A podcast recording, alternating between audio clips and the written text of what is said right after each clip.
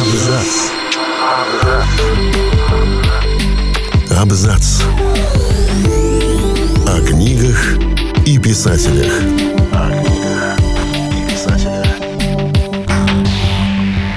Всем привет, я Олег Булдаков, и сегодня я расскажу вам о трех выдуманных играх из книг, причем одна будет страшнее другой. Рассказываем про спортивные игры, которые существуют только в книгах. И это не лазерные бои, не 3D-шахматы, не дронокроссы, не робофутбол, у которых, по мнению футурологов, есть в будущем шансы стать олимпийскими видами спорта. И даже не квидич из Гарри Поттера. Начнем с романа «Долгая прогулка» Стивена Кинга. Название состязания вынесено в заголовок этой антиутопии, которую Кинг написал в 1967 а опубликовал в 1979 под псевдонимом Ричард Бахман. Долгая прогулка – фактически марш смерти, который в воображаемом американском будущем исполняют 14- и 17-летние мальчики. Правила просты. Нужно идти по трассе, не сбавляя скорость. Тот, кто замедлился, получает предупреждение. После трех предупреждений участника расстреливают. Дойти до финиша сможет только кто-то один. Победителю обещают миллиард долларов и исполнение всех желаний. Затянувшуюся, все более изматывающую прогулку можно сравнить с романом Хора Самакоя «Загнанных лошадей пристреливают», не правда ли? Где обездоленные были приговорены к танцам. В обоих случаях финал более-менее предсказуем. Все-таки не зря на Олимпиадах нужны не только правила игры, но и меры безопасности. Долгая прогулка не имела большого успеха. Одни минут ее самым сильным и эмоционально точным сочинением Кинга, а другие – самым слабым, избыточно психологичным.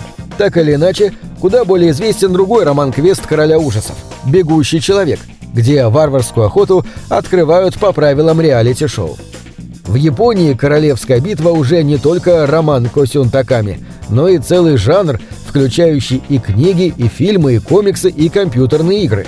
Изданная в 1999 году, «Королевская битва» моментально стала бестселлером. Больше миллиона проданных экземпляров еще до перевода на десятки иностранных языков. Сьюзен Коллинз, автор «Голодных игр», изданных в США позже, будет, пожалуй, до гробовой доски оправдываться, почему ее трилогия бестселлер так пахнет японской битвой. И почему не настолько страшно. В Королевской битве каждый год выбирают 50 школьных классов. Детей доставляют на необитаемый остров и заставляют сражаться друг с другом. Последний выживший получает пожизненную государственную пенсию, памятную фотографию и автограф великого диктатора. Журналист Косен Таками написал «Королевскую битву» из-за нужды. Он хотел бросить тяжелую репортерскую работу и начать зарабатывать деньги менее изматывающим образом. Жюри конкурса романов ужасов, оценив литературное качество текста, все же его отклонило, поставив знак вопроса в графе «этические характеристики». Очень уж жестоки были бои юных жителей вымышленной диктатуры, очутившихся в воспитании ради на острове. Слово «кровь» упоминается в романе многократно, в самых разных, временами тошнотворных сочетаниях. Косюн Таками не таит, что для него важен в первую очередь экшен, саспенс и прочие волшебные слова из лексикона палп-литературы. Но правила игры, так тщательно продуманные автором, чудесным образом меняют саму плоть романа, позволяя подумать о мере зверя в человеке. Поле игры в японском романе становится моделью общества, где каждый должен самостоятельно определять, какую меру мерзости может себе позволить. Королевская битва таким образом оказывается и экспериментом над читателем. Следя за динамичным сюжетом, приходится спрашивать себя, сумею ли я, оказавшись в ситуации форс-мажора, сохранить в себе человека. Рефери, как это бывает в спорте, здесь нет. Вернее, здесь каждый сам себе арбитр. И герой, и читатель. Трилогии «Все ради игры», которая с 2020 года частями выходит на русском языке, герои живут от игры до игры, от тренировки до состязания, существуя в алгоритме типичного профессионального спортсмена. Главный герой этих книг – игра, а отнюдь не парень по имени Нил, чудом попавший к лисам в университетскую команду атлетов-изгоев. Все ради Экси, придуманной автором Норой Сакавич жестокой командной игры с мячом и клюшками, брутального микса футбола и хоккея. Цель – забивать голы и победить соперника по очкам.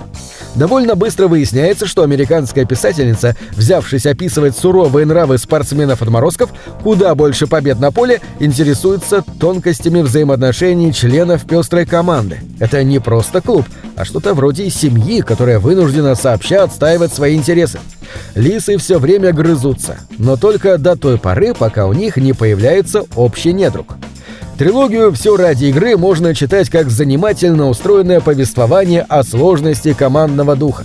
Попробуй-ка совместить частные интересы с общими, запросы души с возможностями тела. Вольно или нет, автор подводит к мысли, что главный жизненный принцип, ставший названием трилогии, это эвфемизм другого, куда более ценного завета. Все ради любви.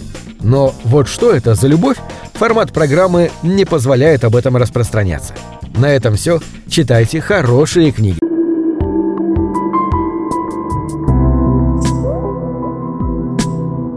Книги — это двери, что выводят тебя из четырех стен. С ними ты проживаешь другие жизни, а свою умножаешь в тысячу раз. Тысячу раз. Тысячу